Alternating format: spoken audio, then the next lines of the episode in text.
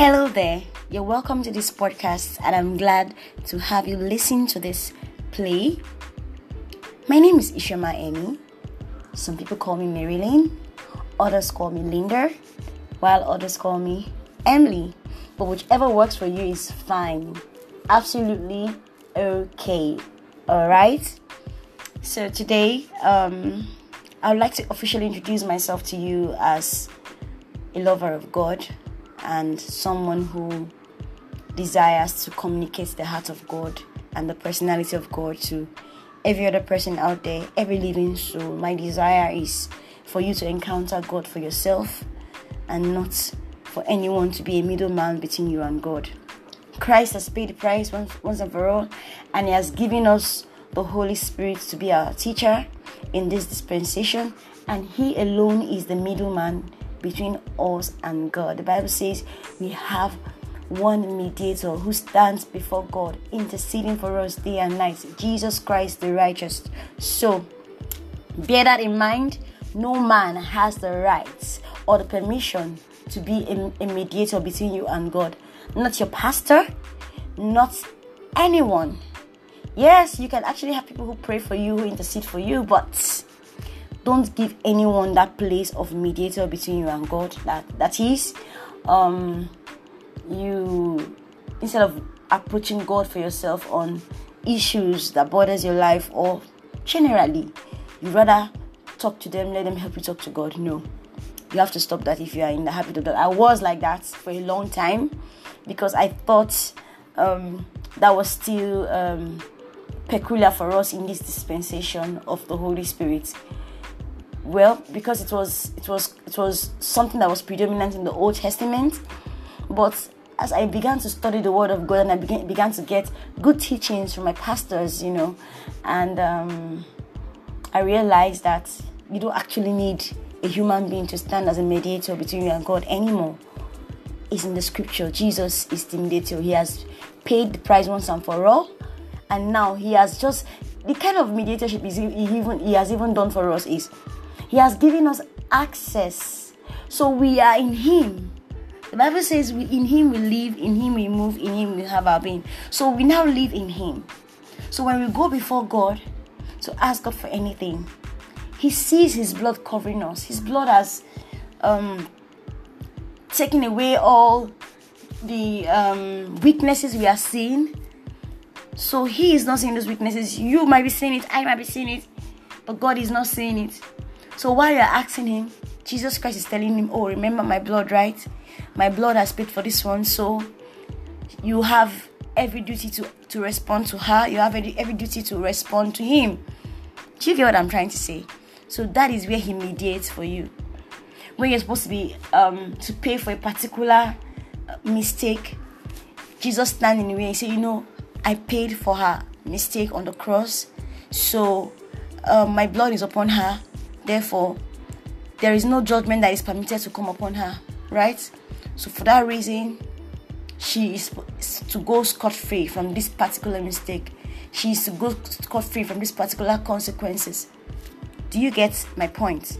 So, that is how Jesus mediates for us in this dispensation. You don't need a pastor to go and kneel down and cry again, right? I'm not saying that pastors don't do that or when your pastors pray for you or mediate for you um, god will not hear. No they do. Because you too can actually stand and intercede for someone whose faith is not strong enough right? People can actually intercede for others and pray but that does not give you the full right to stand as a sole mediator or as a god or as in the place of jesus christ in that person's life. So we get that. So today we'll be discussing for a few minutes um God caliber of woman. Who is the God caliber of woman? Right? Who is God's caliber of woman? When that word comes to you, when the word God's caliber of woman comes to you, what comes into your mind? Hmm? If somebody said um, to you that, wow, you're not my caliber of person, you're not my caliber of friend, meaning you do not meet up to their standards, meaning you do not fall in line with their principles, meaning you are not of the same ideological train. you don't bear the same principles, the same ideology, so you are not the same caliber of people. If you see people that went to a particular kind of school, probably um, an Ivy League school, the um, Oxford, Harvard. You see them, the way they talk is different from people who went to um, probably Uniben. I'm not downgrading Uniben. That's my school. That's where I graduated from, right? so uh, it's it's because at that particular level, the level of exposure and the kind of things they're open to has made them build a kind of class for themselves. So, caliber is more like a class system. In life, there is always class in play, there is always a class system in play in this life, whether you like it or not, whether you deny it or not.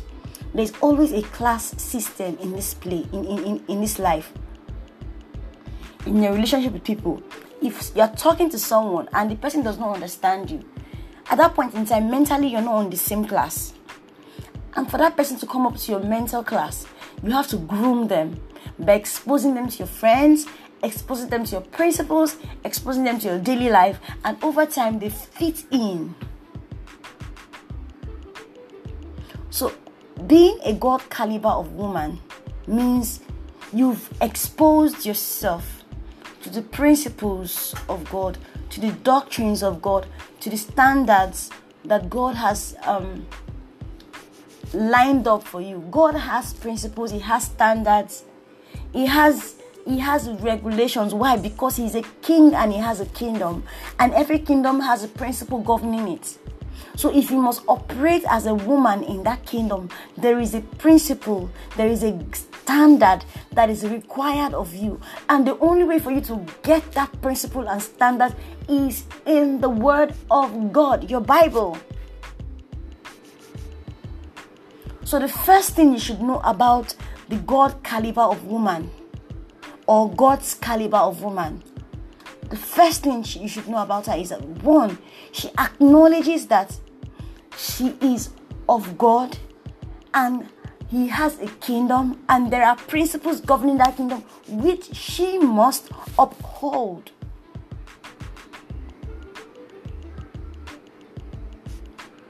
So today I'm going to stop here.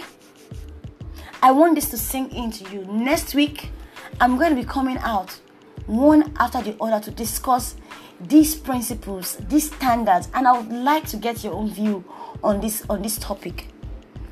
It's supposed to go throughout the month of March and April. I, am starting quite late, right? Because um, at some point I didn't really know what to say. I was waiting to know everything, to have the full knowledge of who God's caliber woman is. But I realized that God does not need you to know everything. He needs you to just take the first step and He will release the rest.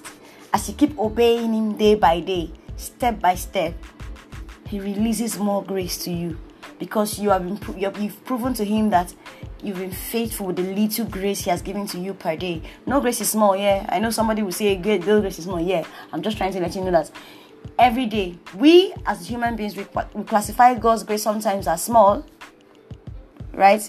Now, Lord, grace is too small, and that is why we drag our feet from doing what we're supposed to do, what the instructions He has given us to do right so i'm putting it out to you that there is no grace that is too small every grace of god is mighty. It is in your um, execution of what he has asked you to do with the grace that he has given to you that will determine how great and how mighty that grace is in your life. So for today i'm going to stop here. Next week we are going to continue on the principles governing god's caliber of woman. So for a little recap we, we talked about today, the, the salient um, point we had today is God's caliber of woman understands that she is God's. One. Two, that and God has a kingdom that has principles. Three, and that those principles she is they, they are binding upon her and she is to observe them diligently. God's caliber of woman observes the principles of God diligently. There is no two ways about it. You have to observe it. You just have to. For you to succeed here on earth and in heaven, you have to you have to observe God's principles. Till I come your way again next week. Have a blessed day. My name is Ishoma Emmy. You can call me Marilyn, Linda, Emily, whichever works for you. And I am the founder of Heaven Bound Worship and Warrior Queens by the grace of God. I'll see you next week when I come back. Take care. Bye.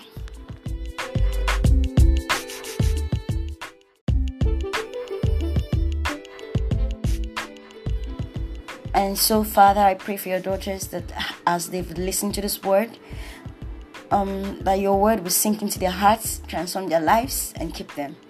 You teach them your ways. Teach us all to walk before you blamelessly, Father, and help us to love you more and more by the day. Help us to take decisions in your will and in your name, and cause us to bring glory to your name and your name alone. Father, I pray for even the brothers and the men that will be listening to this that Lord, you teach them, God, to raise godly seeds and godly women that are your caliber of women also. In the name of Jesus. Thank you, Father. Amen.